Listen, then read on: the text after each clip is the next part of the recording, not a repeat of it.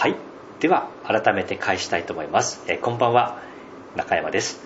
定例講義の第55回ということでですね、まあ、今回初めての方も非常に多いと思いますがえオンライン会議で開始していきたいと思います。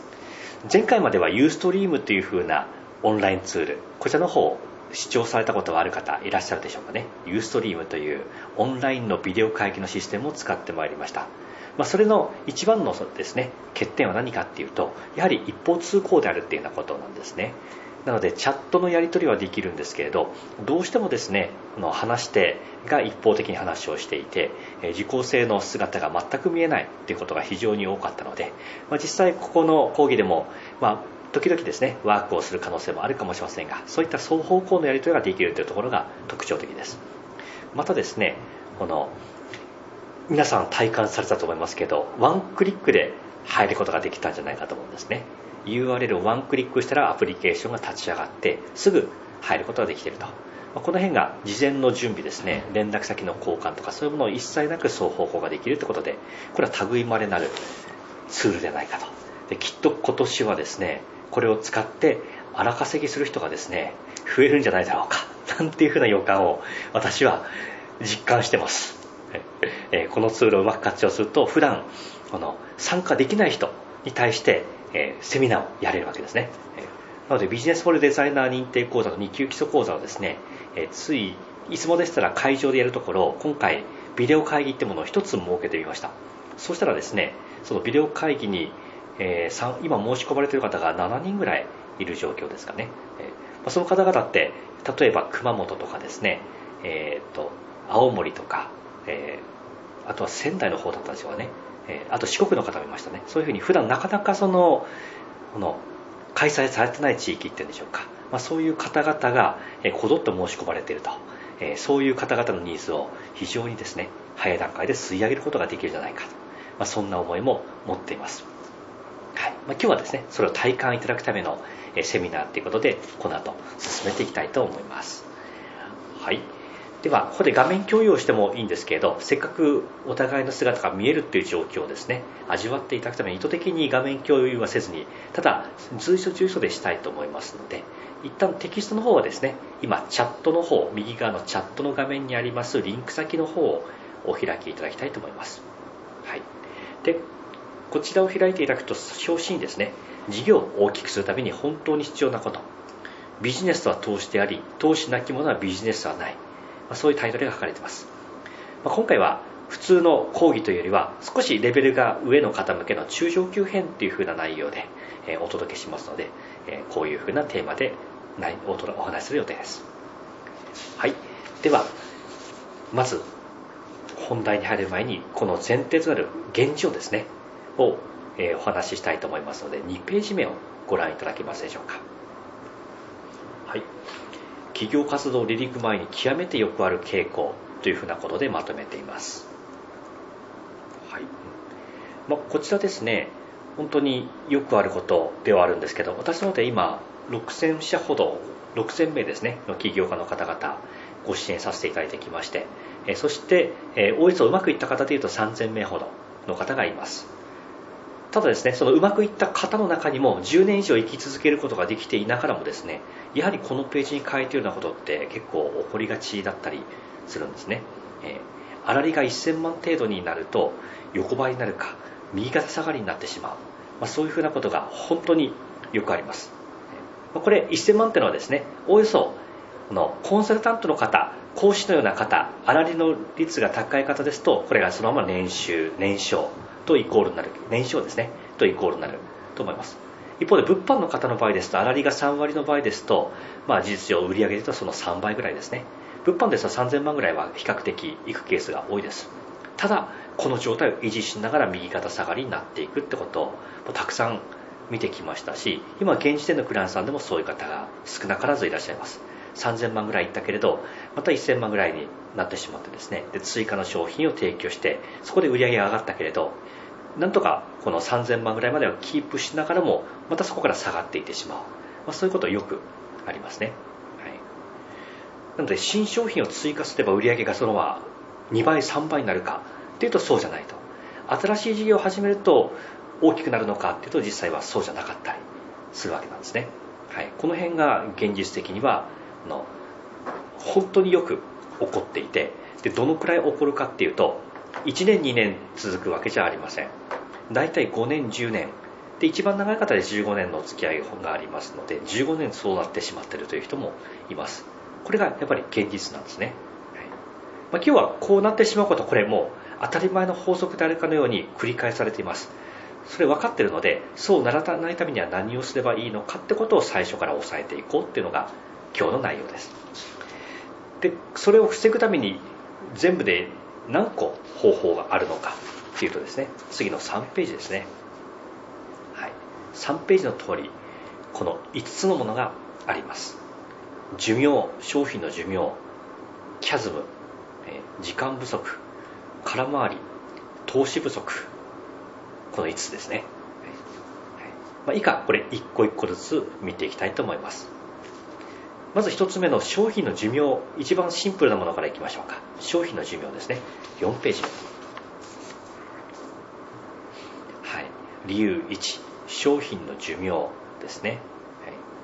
商品ライフサイクルというものがあるっていうふうなことは皆さんもご存知だと思います。この4ページですね、はい。まあ、こちらおなじみの神田正則さんが、えー、この辺りの解説をしっかりされることで、まあ、私たち企業家の間には当たり前のツールになってきましたけれど意外とですね、まあ、本当にコトラーとかそのクラスのマーケティングを学んでいる方でもなかなかこの辺の具体的なですね活用法については、え当時はですね知らない人が非常に多かったです。ただこれ一回してしまえば当たり前のようにわかるわけですけどこういうふうに少しずつ商品は広がっていき成熟期を通り越した後にここまでいったらずっと続くんではなくて大抵はですね衰退するっていうふうなことが起こるわけです。なので横ばいである5年10年15年経っても横ばいであるってことはこの成熟期が続いているということですし右肩下がりになるっていう人はですねこれ衰退期に入っていくというその2つに分かります。なので本当に10年以上横ばいっていう方全く珍しくありませんので、えー、そういうふうな方はですね、えー、本当にここにこれなんだっていうふうなことをですねもう本当強く実感いただきたいなと思います、はい、でこれ次の2つ目がポイントです。はい。はい、えー、今少しハウリングしてますので少しですね、えー、一部ミュートさせていただきます。はい。はい。なんか今手を挙げていらっしゃる方がいらっしゃいますけれど、えー、これはテストしていらっしゃるということですね。はい。はい。あ今しもえっ、ー、とですね資料が手元にないっていう方はですね、えっ、と右側にですね、えー、チャットというボタンを押していただけますでしょうか、え、チャットですね。チャットを押したら右側に、えー、テキストってことは見えないでしょうかね。はい。念のためもう一回はい。もう一回ですねリンクをさせていただきました。はい。こちらで見えますでしょうかはいチャットでえー、とですね見えないですかね。はい今度はいかがでしょうか。はいありがとうございます。ご協力ありがとうございます。はいもしかしたら入られたタイミングでもしかすると過去のチャットが見えないなんていう仕組みがあるのかななんていうふうに私が今改めて理解しました、はい、このチャットという場合ですねこれせっかくなので今日 Zoom を本格的に使うタイミングですので共有させ、まあ、少し話それますが共有しますと、えー、右側のチャットの画面はですね自分から全員に対してチャットすることもできればこの場にいらっしゃるあこれ知ってる人だっていうふうに思ってですねこの人にメッセージを送ろうなんていうふうなことがですねこっそりとやり取りができるようにもなっています、はい、おそらくそういう入られたタイミングで見られる見られないなんていうふうなことがもしかしてあるのかもしれないなっていうふうに今改めて理解したところです。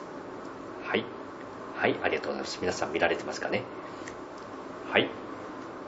ではちょうど今4ページの商品のライフサイクルのところのお話をしているところです。はい、はい、ここ大丈夫でしょうかね。4ページのテキストですね。はい。はい。大丈夫でしょうか？はい。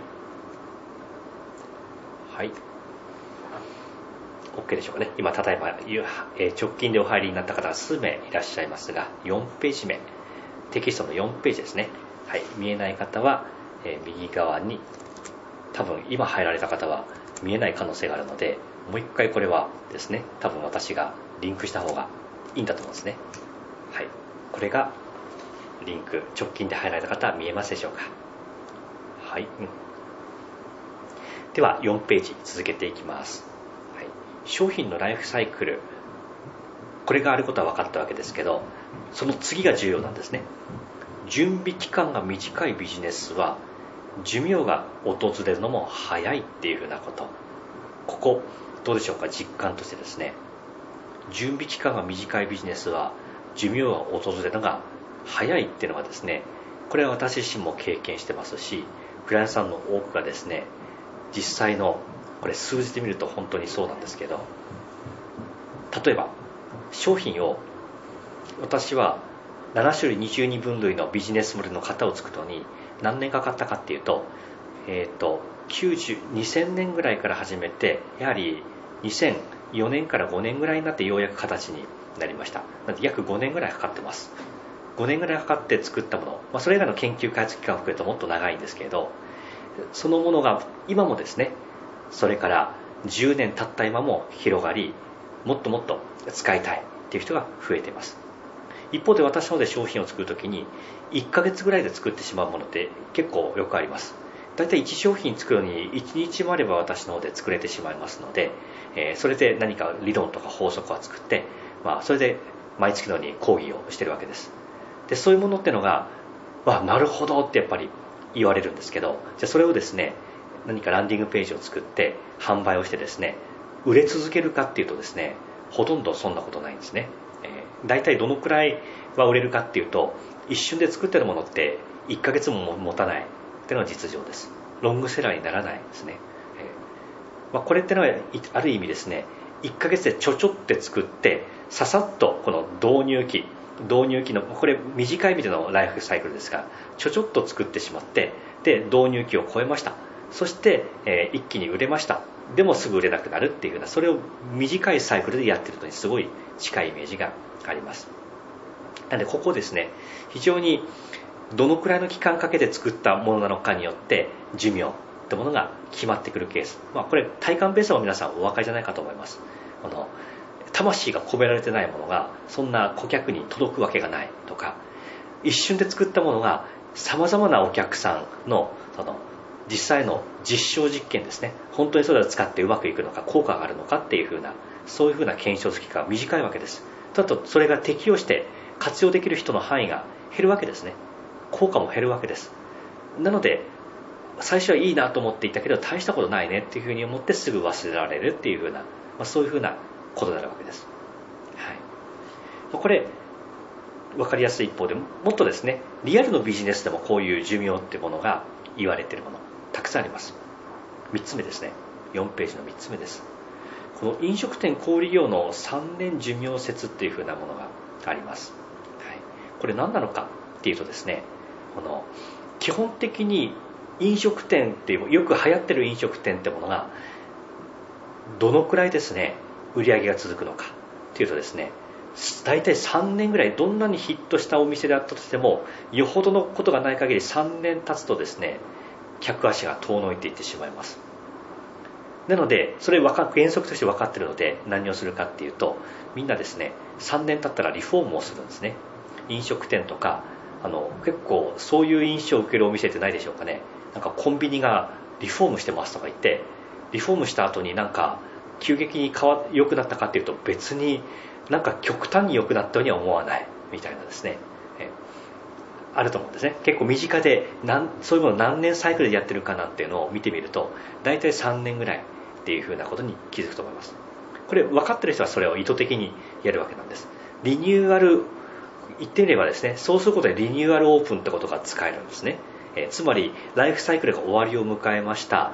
成熟期を迎えました。だからリニューアルして成熟期から新しいサービスを始めますっていうそういう旗揚げをもう一回やってることになるわけなんです。そうすることでその寿命ですね 本当だったら右肩下がりになるところを抑えてるというような そういうふうな効果があったりします、まあ、いずれにしてもこれをやらないとですね 長く続かないってことになりますので、はい、要注意ですね。はいこれが1つ目です。で、えー、続いて2つ目の5ページ目。いきましょうか。キャズムというふうな言葉がここに書いてあります。キャズムという言葉をですねご存知の方すでにこれ聞いたことがあったりどういうものか理論として知ってるという方いらっしゃるでしょうかね。知ってる知らないということでも構いませんのでこのチャットのところに書き込んでいただけるとありがたいです。これがそれによってどのくらい説明をするか考えたいと思います。はいキャズムの理論ですね。先ほどの、えー、ライフサイクルともこれは関係するお話です。いかがでしょうか？はい、うん、はい、はい、知らないという方知ってる方 両方いらっしゃいますね。はい。少し知ってると。詳しくは知りません。はい、うん、あこれどういうものかっていうとですね、えー、先ほどライフサイクルをは単純に成熟度だけで見ました。一方でここの5ページに書いてある図はですね成熟度ではなくてこの実際の使うユーザーの数数を分マップに、えー、プロットしているイメージなんですね。なので導入機一番左側のイノベーターってところがあります。これ導入機のところ導入機の一番最初のあたりですね。ここの辺でこの非常にこの曲線が低いこの横棒のあたりに非常に近いところにあるっていうのはですねユーザー数が少ない。使ったユーザー数が少ない。それが真ん中辺になってくると急激に上がってくると。この一番真ん中のところが成長期のど真ん中。という意味ですね。成長期のど真ん中まではユーザー数は一気に増えるけれどそこから成長期の後半に入ると真ん中より右になっていくと人数がユーザー使う新規で使うユーザーが減っていくっていうふうなそういうボリュームユーザー数を表しています。で基本的にですねこのどんな商品でも最初はイノベーターと呼ばれるような人。これをですね私たちの造語で技術者と呼んでいます。技術者的な人が最初使い始めます、まあ、オタクとかマニア、えー、マニアックな人ですね。そういう方が新しいもの。例えば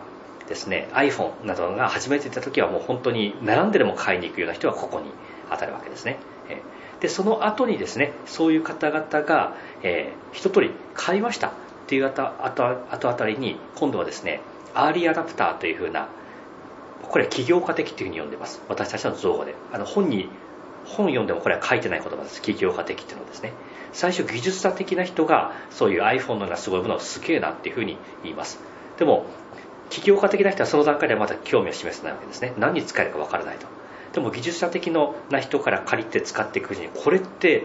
こういうふうに使えるよねっていうふうな使い方を発見するのが起業家的な人なんですね、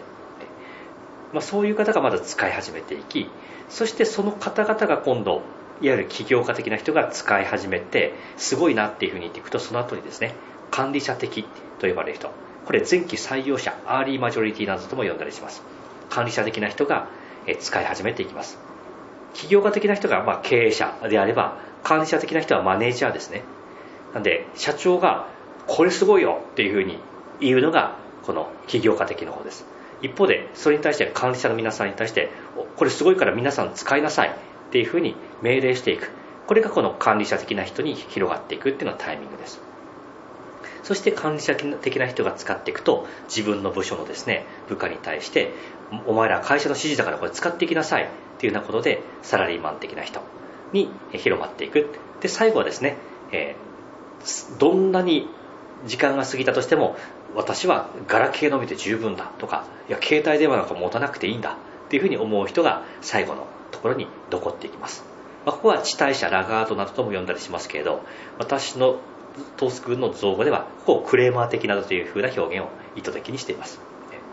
新しい商品技術というものは最初技術者が発掘しそれを起業家が活用法を見出しその後に管理者に伝わりその管理者がサラリーマンに伝え最後に最後まで文句を言う人がいるというそういう流れを経て商品というものは広がっていく。というふうなことですね。これキャズムっていう本にこの考え方が書いてあるんですけど非常に難しいただ普通に読んだだけでは何書いてるかよくわけわからんっていう風な本だったりします。その言葉をこの技術者起業家管理者サラリーマンクレーマーという言葉を使って読むとですね非常にとすっきりと理解できると思います。でじゃあそもそもキャズムって何なのかっていうとこの V 字のこの起業家的と管理者の間にこの V の形の溝のものがありますね。これのことをキャズムというふうに呼んでるんですね。でこのキャズムというものは、まあ、ある意味溝みたいなものだと思っていただくといいと思います。本当は起業家的な人から感謝的な人にスムーズにですねバトンタッチがスッといくところがなぜかですね崖にストーンと落ちてしまう。これがキャズムに陥るっていうふうな表現します。キャズムに陥る。でキャズムというのはですねこのいろんなその技術者と起業家の間には生まれません。生まれにくいです。管理者とサラリーマンの間にも生まれにくいです。ところがですね起業家と管理者の間だけですねそれが生まれやすいんですね。これは企業の組織論に詳しい方は非常に実感があるかと思うんですけど起業家と経営者と管理者って仲が悪いですね。経営者と管理者ってものは非常に仲が悪いっていうのは私がずっと組織運営する中で非常に苦しんだことです。なぜかっていうと経営者は例えばいやすごいよこれ Zoom ってものができて今度からテレビ会議システム Zoom やろうよってのがこれ起業家ですね。非常にこれは起業家としてはもうたまらないぐらい感動してでじゃあやるかっていうとそれって実際実行するのってマネージャー管理者なので管理者に対して「おい Zoom これ使えるからやれよ」っていうふうに命令をします。経営者は命令するだけですね。自分で細かいですねマニュアル作ったりなんかしません。もう管理者はですね今までスカイプでも回ってるし他のテレビ会議室で回システムで回ってるのになんで新しいことやんなきゃいけないんだ？せっかく定着したと思ったのにまたこれで教育しなきゃいけないんじゃないっていうふうに経営者に反感を示します。なのでいやいや従うわけですね。なので本当は嫌なんです。起業家のことが大嫌いなんです。自分の仕事をですね、えー、不安定するのが起業家なので、えー、なのでできればいいことを聞きたくないのでそこでですね溝が生まれるんですね、これあくまで組織でいうとそういうことなんですけれどこれが商品の場合はですね基本的に口コミによって商品というものが広がります。最初私たちが新商品を出すと技術者が見つけ出して完成品じゃないのに素晴らしいと言って使います。そしてその完成品としではないにもかかわらず協力しながらですね商品開発に協力くださいます。するとなんとか形になっていきそれをそれがですね起業家に伝わるんですね。で起業家がですねそれをどんどんどんどん社会に広めていくんですけれど残念ながらそれは管理者には広がらないんです。ここでですね商品は終わるんですね。大抵の商品はそこで終わるケースが多いです。消えますここでですね。はい。これがですね商品のライフサイクルが終わる前にキャズムに陥ってしまってここでずっと右肩、えーと右えー、と同じ状態続くかもしくは右肩下がりになっていくというのはここにはまることなんです。だってあ右肩下がりになったなっていう時に商品の寿命が尽きたっていうふうに思うこともできればここに落ち込んだっていうふうに思うこともできるわけなんです。これはですねやっぱり長い目で見ないとどっちかっていうのは分からないので右肩下がりになった瞬間はですねあ寿命だと思う前にキャズムかもしれないっていうふうに思うことはとても大切なんですね、はい、でこれをじゃあどうやったら実証できるか検証できるかっていうのはこの5ページの下に書いてあります。まずですね1つ目は実績。一番1つ目でのはこの実績が全てと思うといいと思います。この実績がですね管理者的な人にとっては最も重要なんですね。実績があるものは管理者は使えます。前例があるものはですね。ところがですね前例がないものは起業家は好きなんですけど管理者は嫌いです。なぜならば管理者ってものは管理責任が問われますのでもしそれを前例がないもの実績がないものを導入してうまくいかなかったらですね責任を取らされるからですね。そういうのは一番嫌いなんですね。なのでもし私たちが営業していってですねあのすごすごいですねっていうふうなもうすぐでもやりたいですっていう人がいたらそれは技術者か起業家です。一方で実績ってあるんですかっていうふうに言るとしたらその顧客はこのこの前期採用者管理者的っていうふうなところになって初めて採用する人っていうふうな判断ができます。なので大抵の場合キャズムに陥った場合っていうのはですね実績を求める前例を求める人が買わなくなるのでキャズムに陥るんですね。前例がないとこの人たちは買わないわけです。ということはですねもしキャズムに落ちたかどうか、えー、逆にキャズムに落ちたそれ乗り越えるとしたらこの実績をできるだけ具体的に詳細に表現するということが求められます。なのでお客様の声などはもう当たり前です。それを超えて実際に私はこの商品をこんな風に導入したらこのくらいの期間かかってこんな風にうまくいきましたっていう風なインタビュー記事がですね一つの顧客に対して5ページも10ページもあるようなそして、え特に法人向けのマーケットだとした場合にはですね数字で全て表現できるっていう風なそういう風な実績の提示が必要になってくるんですね、はい、これを大体5例ぐらいですねインタビューレポートみたいなのは5ページぐらいぐらい 1, 1社につき5ページ10ページぐらいのものは5社以上あるようなもの、えー、なので在宅所サービスで実はそういうものを作っていたりします。CASM を超えるためにですね、はい、そういうものを作っていって、えー、見込み客に対して伝えた結果果たして新しいユーザーが増えるかどうか。そういうふうなことをやっていく必要があります。そこで今まで動かなかったお客さんがですね動いたらあこれは商品の寿命じゃなかったんだ。キャズムに落ち込んでいったんだ。っていうふうなことが判断できます。多くの人はここでですね意思決定を誤るケースが非常に多かったりしますのでこのキャズムってところですねぜひとも押さえておいていただきたいと思います。でほとんどのビジネスはここで終わります。この私たちの消費音でやるビジネスのほとんどがですね商品の寿命じゃなくキャズムに落ち込んで終わります、はい、そのくらいあの先ほど商品をささっと作ってしまうものはすぐ終わるって言ったのはですね結局商品の寿命でもありながら結果としてこの管理者的というふうな実績あるんですか前例あるんですかという人に受け入れられないっていうふうなそういう捉え方もできるんですね、はい。えー、ここの辺りぜひともですね、え、ご自身のビジネスでどうなのかっていうふうなことをですね検証いただきたいなと思います。はい、はい、では2つ目は終わりまして3つ目の6ページいきましょうか。はい。理由3の時間不足っていうふうなところですね。はい。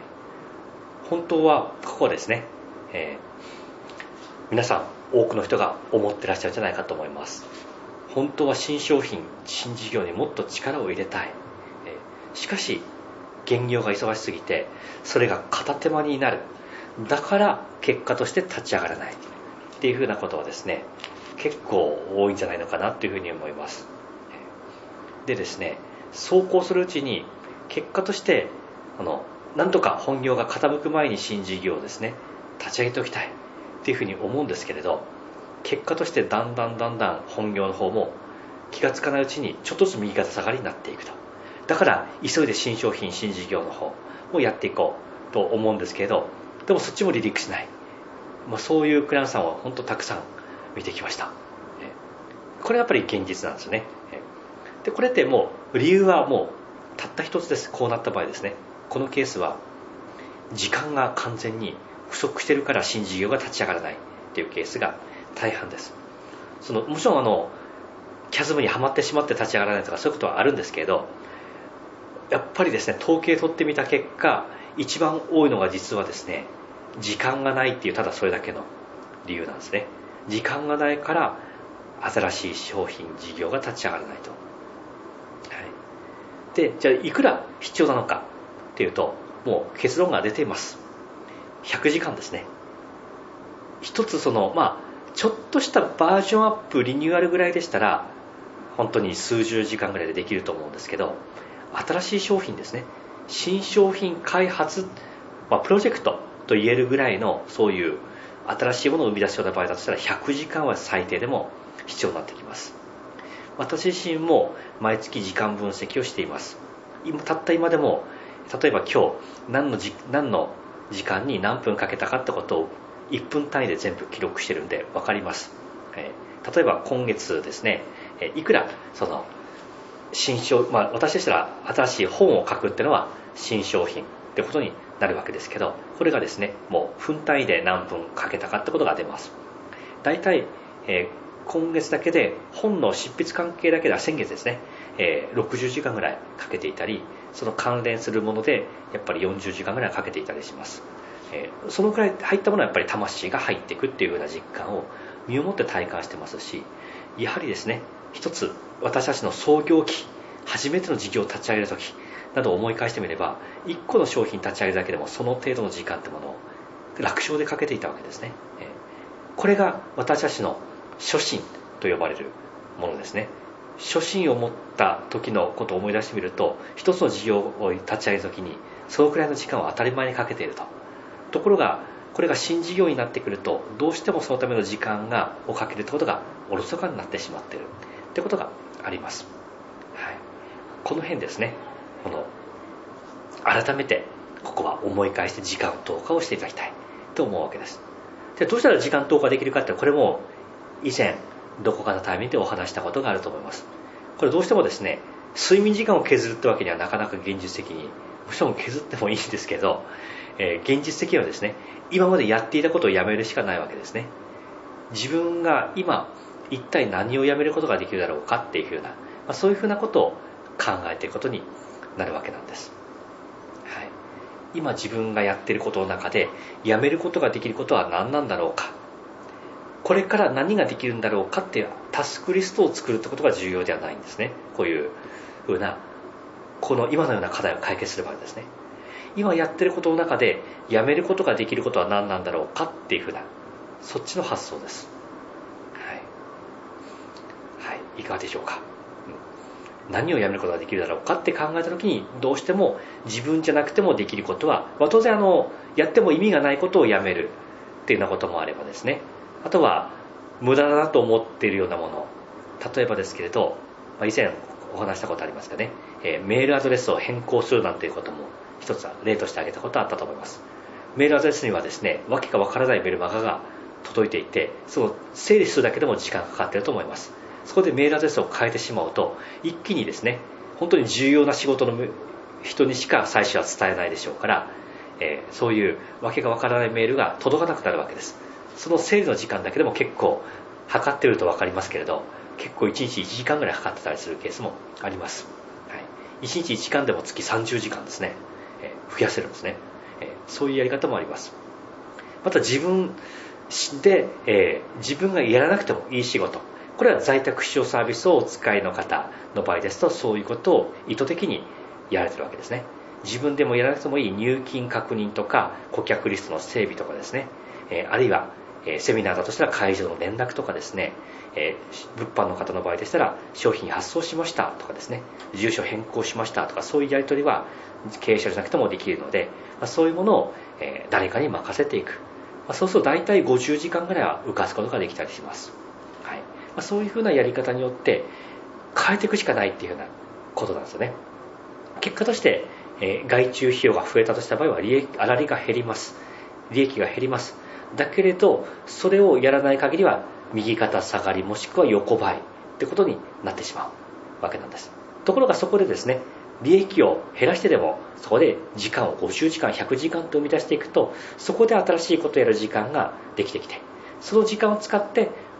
売上規模を上げていくことができるというそういうメカニズムなんですね。これをやらずに新商品を投入すると今1000万だから、え追加で500万売れる商品作ったら1500万になる。かというとならない残念ながらならないわけですね。ところが追加で500万上げたいために時間をですね月に100時間投下しよう。そのためには自分の今残ってるお金のうち、300万をですね、こういう人件費に充てよう。なんていうふうに考えると利益は減るんですけど結果として売上も利益も増えることになります。これをやるかどうかでガラリとグッと上がっていくのか横ばいです。下がっていくのかその分かれ目になっていくことになるわけですね。はい、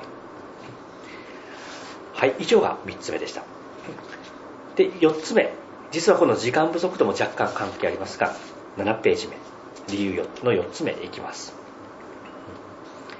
はい空回りっていうものですね、はい、これもよくある非常によくあることです。一人の起業家が同時に立ち上げることができる新事業。当然この新商品といった場合にもですねこれがその小手先でできる新商品じゃなくてちゃんとしたですね本当に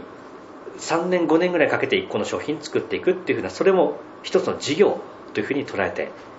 いいと思います。そういう理解でこの事業ってものを理解いただきたいと思います、はい、1人の企業が同時にそういうことできるのは1個までです、はい、1個までで月に100時間ぐらい投下できる。これがですね現実です。そうじゃない人は見たことがありません。残念ながらですね。え見たことがある場合もそれはすぐ終わってしまうものですね。ちゃんとその上がっていく。横ばい右肩下がりじゃなくて本当に積もっていくっていうふうな場合には一人の起業家が同時にやってるのは本業があって一個新事業がある。それが限界ですね、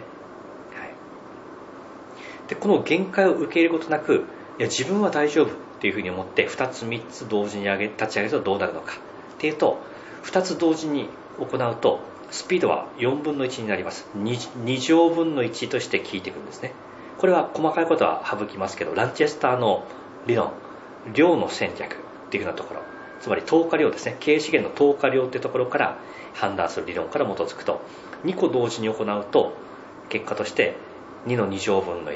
3個同時に行うと3の2乗分の1で9分の1になっていく。というふうなことがですね実際起こっています。これはあの本当かよっていうふうなこと。なんですけど実際にクライアントさんの方で本当に9個同時にやってる方とか結構今はいないですけど結構昔はいました、えー、やっちゃダメですよっていうふうに 言ってるんですけどどうしてもやりたくなってしまう人はいるわけですね、えー、あのこれを放射型っていうふうに呼んだりしてるんですけどいろんな方向にあれもやりたいこれもやりたいこれもやりたいっていろんな方向に放射状にベクトルの矢印が向くわけです。結果としてベクトルの矢印がいろんな方向に全方向に向くとベクトルの相和はゼロなので真ん中に戻っていってしまってゴールにたどり着けないという。これ本当に事実として起こっています。なので同時に1つまで。これが原則ですね。でこれを乗り越えようと思った場合にはちょうどこれは先月の定例講義でもお話した方法にもなりますけど、えー、経営者を立てるというやり方ですね。それをすることによって同時に2つ3つ4つとやることができます。経営者を必ず立てるわけですね。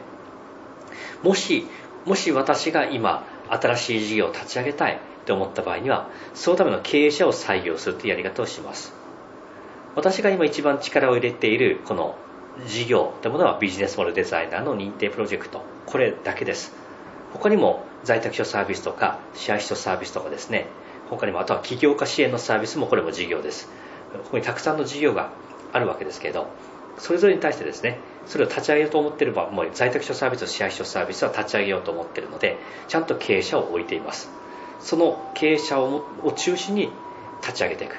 そして今ちょうど日本語日本語教育プロジェクトってものが始まりつつありますけれどそれを私がもし今ですね経営陣としてやったとしたらですね事業が進むスピードは4分の1になってしまいます。ビジネスモデルデザイナーと日本語教育のプロジェクトは同時に進めるわけにはいかないんですね。同時に2つやったらスピードは4分の1になります。だから日本語教育の経営者を探すということを今やっています。その人を中心に事業を任していくっていうこれがもう王道なんですね。これをやらない限り右肩下がりになります。あの横ばいから右肩下がりになります。もし私が今やったらそうなるんですね。ビジネスのデザイナーが立ち上がらなくなります。もし日本語教育プロジェクトをやらずに、えー、ビジネスモデルデザイナーだけをやったら右肩上がりになります。それは一緒に日本語やったら横ばい右肩下がりになるわけです。でも日本語やりながら経営者を雇いながらやったらこれは右肩上がりでどんどん積もっていきます。こういう原則があるというようなことですね。はい、はい、これが4つ目の空回りというようなところでした。はい。さあここまでいかがでしょうかね。以上の4つ。非常にですねもう身の回りで起こっていることなので、えー、本当にですね、えー、自分はこれが一番課題かななんていうふうに思う方もこの中にあるんじゃないのかなと思います。ただですねその中でも今日一番お伝えしたいことであり最もこれが根源的な部分かなって思うのが次の8ページのですね5つ目の理由なんですね、はい、これが投資不足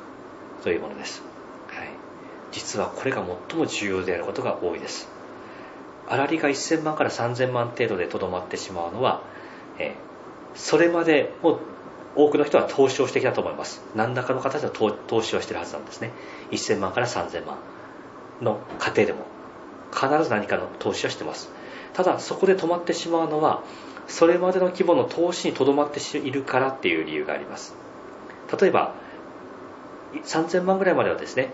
キーワード広告のような広告を出すとしたらキーワード広告ですね。1クリックいくらとか Facebook 広告のようなリスクが少ない広告で大体このくらいの規模まで持っていくことができます。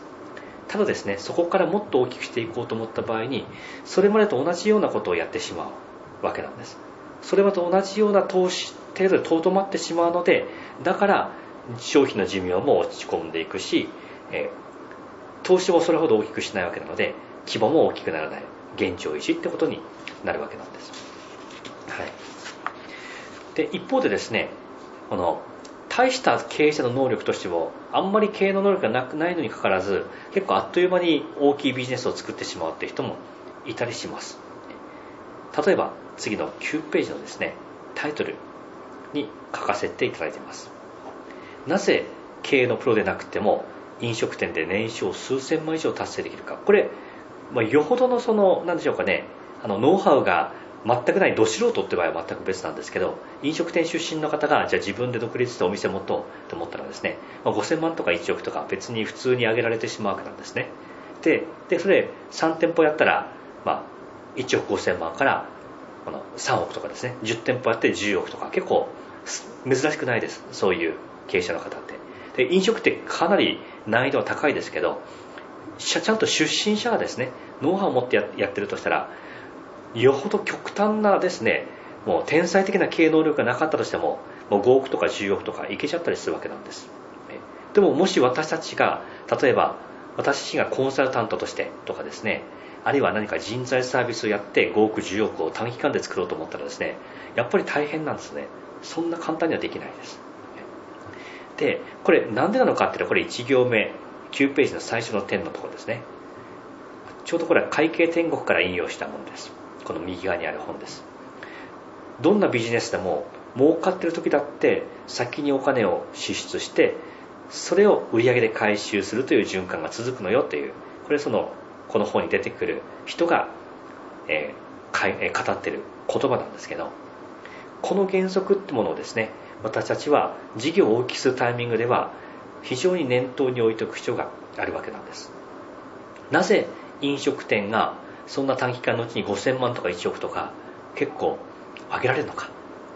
本当ビジネスの成功法則なので1億目指そうみたいにありますけど飲食だったら別に1店舗で1億とかなかなかあの業態によっては5000万止まりのところありますけど1億とか別に行きますのでたった1店舗でですね成功法則が言われたものはなんでそんな一瞬でいけてしまうのか。というとこれなんですよね。ビジネスってものは儲かってる時だって儲かってない時最初だとしても先にお金を支出してそれを売り上げで回収するという循環があるからです。なので飲食店ってものは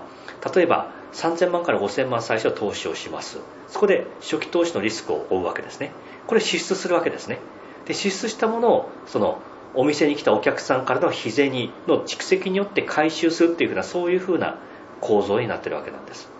で最初にその3000万とか5000万っていうのは相当なリスクを負って初期投資をしているものですね。でよほどそのおかしな業者に捕まらない限りはですねそしてちゃんと経験を持って参入したらそんなおかしな店舗は生まれないわけです。この私たちが適当な適当にちゃちゃっとやるような情報商材レベルのですねお店が出来上がることって普通は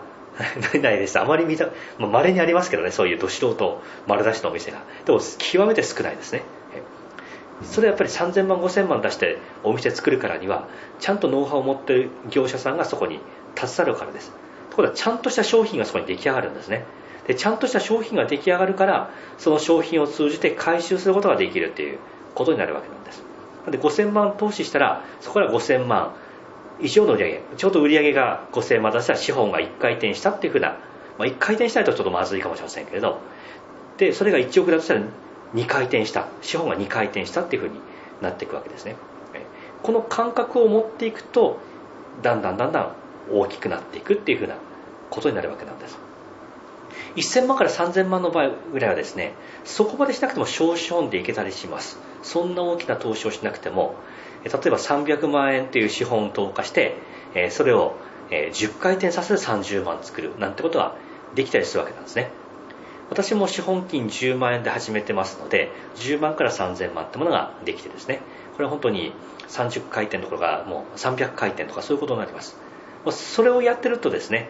それ以上大きくならないわけなんですね、え、ちゃんとそのやっぱり資本投下したらやっぱり回転2回転させるだけでもすごいことだっていうふうに思った方がいいわけです。なのでもし1億上げたいって思った場合には5000万を投下して2回転させたら1億になるっていうそういう考え方をすると大きくなるわけなんですね。これは本当に次のステージに行くためにその感覚が持てるか。これがビジネスとは投資であるっていうふうなことなんです。じゃああなたはビジネスこの投資ってものをしてるだろうかっていうふうなことですね。はい、じゃあどのような投資ってものを実際にしているのかっていう私の例でお話をするとですね次の10ページになります。はい。実際どういう規模で投資をしているのかといった場合に、えー、とまず、少々ビジネスホール7週22分類については、どのくらいのですね、投資をしてきたのかっていうとですね、これは本当に商品の開発、検証、そして実際のそのモニタリングとか、あとはこれを実際に広めていただ広めていく過程で広告費を投下して、そしてそのユーザーの声を吸い上げながらまたバージョンアップさせていくっていうふうな、まあ、そういうことを10年やってきています。なのでそういった費用、まあ、どこまでが通してどこまでが広告費とかですね、あとは社員の教育とかそういうのも厳密に線引くのは難しいんですけど、まあ、ざくっと計算してみるとですねやはりこのコンテンツ1個だけで1億かかっています。やはりなので長く続いているっていう理由がお分かりだと思いますし、まあ、商業出版などでも出版社の方が指示をくださるってものもですねやはりこういう資本を投下しているっていうふうなそういう背景があるからっていうのはですねご理解いただきやすいのかなと思います、はい、でたった今もこれは、えー、今月だけでも、えーこの6月だけでも100、100数十万ぐらいですね。広告費だけでもそのくらいはかけています。単月だけでもですね。はい。投資をどんどんどんどんたった山も続けています。在宅所サービス、こちらの方、どのくらいお金をかけたのかっていうと、社員、スタッフの人件費ですね。スタッフの人件費と、えー、あとは少しながらの広告宣伝費とかですね、え、そういったものを増えたら3000万ぐらいはですね、かかっているところです。はい。でその派生する商品としてシェアシトサービスという、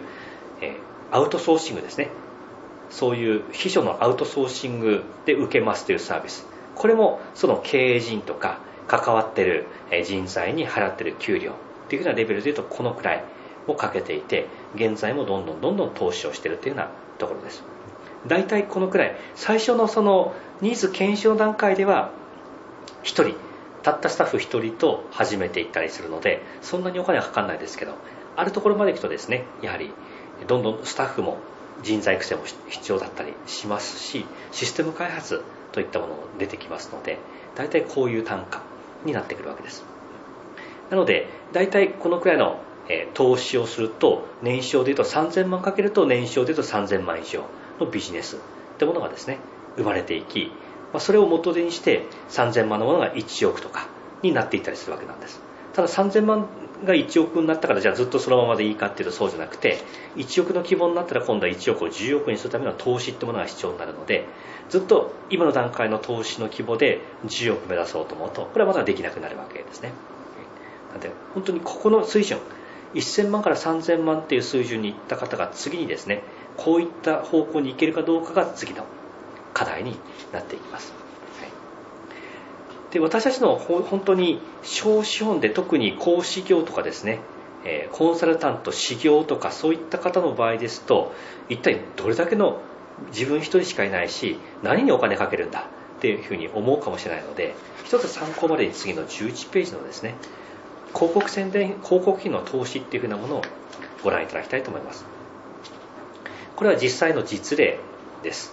はい。こういったものこれアクセス解析のデータなどから実際に引っ張ってきたものになるわけですけどこれは本当に、えーと、7種22分類とかその辺の商品開発を進めている時の実際の数字ですね。これ19万回のクリック。これ広告で全部広告で集めます。19万回のクリックを集めると無料レポートとして9600人が登録いただきます。これ比率も実際おおよそのざくっとした数字これ書いてますけどそしてそこから1万5000円の教材を963人が買ってくださってその方々が実際に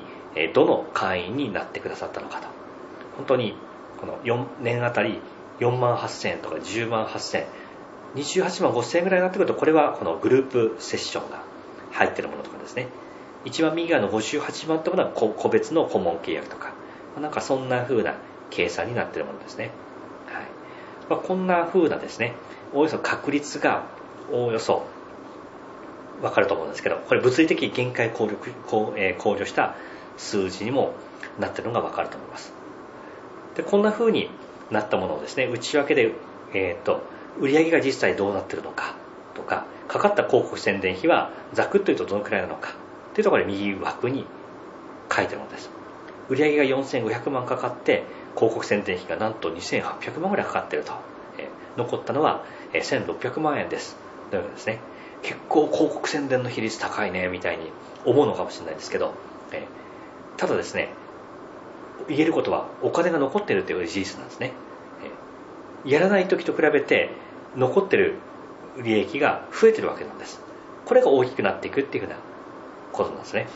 300万円ぐらいの投資をすれば広告費を投資すれば確かに1000万ぐらいになるかもしれないと。でもそれをですね売上で4500万ぐらいにしていこうって思った場合には年間300万の投資ではできないってことになっていくわけなんです。なんで、まあ、ここまで書けるかどうかは別にしまして投資をするっていうのはこういう感覚であるっていうようなことをですねご理解いただきたいと思います、まあ、この辺り12ページも書いてます。いつまでも少々でビジネスを進めてはいけない広告媒体は、まあ、これそうですね今ですと Facebook 広告ですね、えー、は絶対枯れてしまいます今はいいんですけどだんだん枯れますだから高い広告費を払ってでも、この反応が取れる時にですね、広告できる状態を作った。そして反響を取れる状態を作った人が結局は顧客リストをたくさん作れるので長く続きやすいです。なので広告費が安いうちに借金をしまくってでも顧客リストを集め続ける。まこの辺がですね、次のステージにおいては大きくなってくる大切な段階に入ってくるわけです。まそうだと結果として赤字になります。ただ赤字を出すことが悪いんじゃなくて長く続くビジネスをですね、えー、広告費が取れるうち安いうちですね反応を取れるうちに顧客リストを集める方が重要になってくるわけなんです一般的にはですね財務データとして売上高のうち5%が広告宣伝費だとかですねいや30%までかけてもいいんだよとかそういうふうな考えってものがあったりします。でもそれってあんまり意味がないですね。重要なのはそこで利益。利益率が何パーセントじゃなく投資をした結果利益がいくら増えるんだろうかっていうようなそういうふうなシミュレーションをするというようなえこの習慣をですねぜひつけていただきたいなと思うわけです、はいはい、で直近で言うと皆さんの方でできる例としましてはですね次の13ページにですね、えー、例えば Facebook 広告をもし皆さんがされるとした場合に何ができるかっていうふうな例をですねご紹介しておきます。これ実際の私自身の実例です。Facebook 広告で1位アドレスはだいたい1000円ぐらいでですね集めることができたりします。これ結構高いんですけど今ですと、うん、まあこのくらいかなみたいなメールアドレス1つ集めるのにかかる費用が1000ですね、えーはい、で、え大体100人の人がこれでメールアドレスを登録していただくと5人が体験講座に来るっていうデータが出ています。そうするとですね100人来ていただくためには1000円かける100人だって10万円ですね。10万円かけると5人が体験講座に来ていただけます。1人が体験講座に来ていただくのに2万円かかるっていう計算ですね。じゃあそのうち体験講座に来た人が何人上位の講座を申し込まれるのか。例えば5人が体験講座に来られると2人が30万の講座に申し込んでこられました。ざくっとですね。ということですね。これらから元にえっ、ー、とですねさっきの10万かけると10万かけると5人が来るんですね。ただ100万かけると50人が来るわけですね。50人が来て20人が体験講座に申し込むっていうふうな計算になります。そうすると 20×30 で600万ですね。100万かけると600万になりますっていうようなそういうふうな計算。こうよろしいでしょうかね。だって100万は高い。そんな高校費はかけることができない。となると右肩下がりになるかもしれないと。でも100万かけるとそれが300万になるかもしれない。でもうまく失敗してですねうまくいかなくて100万かけても150万しかならなかったという場合もあると思います。そそれだとしてもですね50万増えたってことになるわけですね、はい、あと顧客リストがこの間に1000増えたっていうふうな計算にもなっていきます、はい、この辺りの感覚が最初1000万から3000万を、実際に実現した人が次にはこういったところに入っていく必要があるということなわけなんです、はい、これが投資ですね、はい、で実際私自身も直近でもですねやはり桁が大きな投資ってものをしていく予定です、え、これ14ページにあります。今後の投資計画ですね、え、9月18日に神田さんをですね、え講師として招いてシンポジウムを行います、えかかる費用はですね、ま、200万ちょっとっていうふうな資産は上がってきてますけれど、まあ、なんだかんだ言って300万ぐらいはかかるだろうなっていう覚悟は私の方でしています。まあ、結果として、えー、売上もですね、まあ、本当に300人が来るというふうに想定して1人当たりですね、平均1万円だっていう場合は300万円。で、収支トントンですね。はい。で、ここで300万も先行投資をして、収支トントンかよみたいになるように思えるかもしれませんけれどそのうちのですね2割をなんとか頑張って営業して5000円の体験講座に呼びたいとします。60人ですね。そしてその60人のうちの3割にあたる18名が15万円から30名あ30万円ぐらいの上位講座に申し込んでいただけないか。そうすると売上が270万から540万円になっていきます。つまり最初初期投資300万なんですけどそれをペイした上で270万から540万円増えていく、まあ、当然これは実際私の方で取るものじゃなくて実際にシンポジウムの企画に携わった方々にシェアしていくので私としてはこれが全部いただくってわけじゃないわけですけど、まあ、それでも残るわけですね。これが投資ってことです。また7月に本を出します。書店の買いでの買い取りとか広告宣伝で500万かけたとします。結構それだけで500万って結構なもんですね。で印税っていうのは大した金額じゃないです。ですし、まあ、これはもう本当この計算には入れる必要がないぐらいなのであんまりここに当てにしてません。ただですね読者のうち5%の5000冊が売れたとしてですね250名が5000冊5000円の体験講座を申し込んだとしてですねそのうちのですねまた、え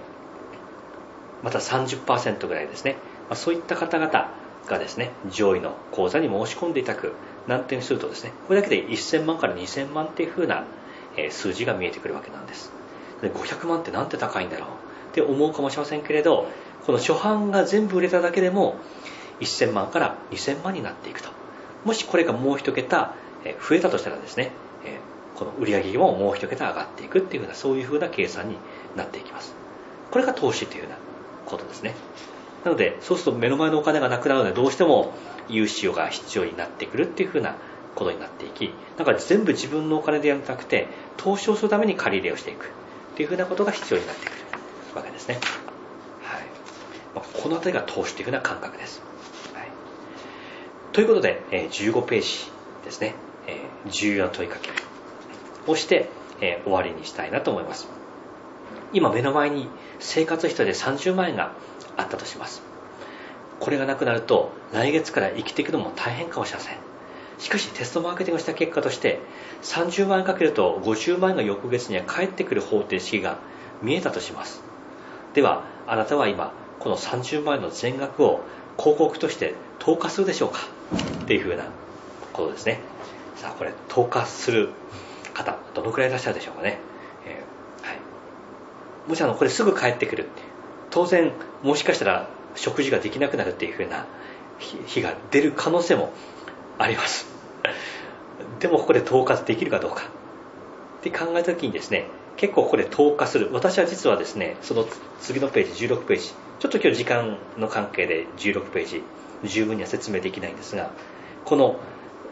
企業支援活動を開始して1ヶ月目から6ヶ月目の間はですね実はこれと同じようなことを疑似的にやりました。その、あくまで家のお金って言うんでしょうかね、まあ、それは使わないっていう前提で事業のために投下した資本。これが枯渇したらやめるっていうふうに妻にも言ってました。そのこのお金が枯渇したらやめますっていうお金が最後30万円しかない時がありました。つまりそれが消えたらもう終わりなんですね。でもその30万円をですね実は全部広告費に投下して口座残高ゼロです。ゼロになった状態でああ50万円入ってきた。っていうふうなことをですね毎月繰り返してそれは3000万まで持っていったんですね。年商でですね。その繰り返しです。30万が50万になり50万が80万になり80万がまあ100万ちょっとになりってことをずっと広告費を回していったんです。回していくに従って顧客リストが2万人に増えていき、まあ、そうすると広告費かけなくても2万人に対して告知していくと売り上げが上がると。なので、えそれが3000万のまでに上がっいく過程で回して雪だるまを大きくしていくのにやっていたことです。結構こういうふうなことをですね感覚として持っていくだけでも全然今日のこの投資という考え方が結構違って見えるんじゃないのかなというふうに思います。はいということでちょっと時間が押してしまってすみません、えー、以上また表紙に戻っていただけますでしょうか。事業を大きくするために本当に必要なこと。ビジネスとは投資であり投資なきものはビジネスではないと。なので最初の1000万から3000万ぐらい少資本でできるあたりはですね、まあ、ここはそれほど大きな投資をしなくてもできます。ただですね今日の講義は中上級編という上のレベルを目指す方々のものです。やはりその1個上のですね、えちょっと、えー、遊びの範囲を超えて本当の事業ってものを考えていた場合ですねこの投資ってものをして本当のビジネスそれにチャレンジいただけたらなというふうに思っているところです。はい。ということで時間が4分ほど過ぎましたが以上で終了にしたいと思っています、ま、本当であればここで質問を受けたりっていうようなことができできたらよかったと思いますしあとですね、えー、ペアを組んで実は今日今、えー、っと8名ほど参加された方がいらっしゃるので、えー、その方々に2名ずつ分かれてそれぞれワークを行っていただくなんてことも実はこの機能としてあったりします。ただですねまだ今回初めての方が多くてえ混乱される可能性もあるかもしれませんのでまた来月以降ですねどんなものなのかってことをちょっとずつちょっとずつこの機能に慣れていただきながらえこの進め方もバージョンアップしていきたいなと思います。それではえご質問がある方がいらっしゃいましたらえこの辺りはえ各サービスごとのコミュニティもしくは Facebook のメッセージなどでですねご連絡いただけたらまたどこかのタイミングでメールもしくは各コミュニティで回答したいと思います。それではご清聴どうもありがとうございました。ではこちらの方ですね。皆さん退席される場合には右上の×印を押していただくと自然に消えますし私の方で今今回の録画をしましたので録画の保存が停止を、えー、完了したらですね自動的に、え、消えるかと思います。それでは皆さんご清聴どうもありがとうございました。失礼します。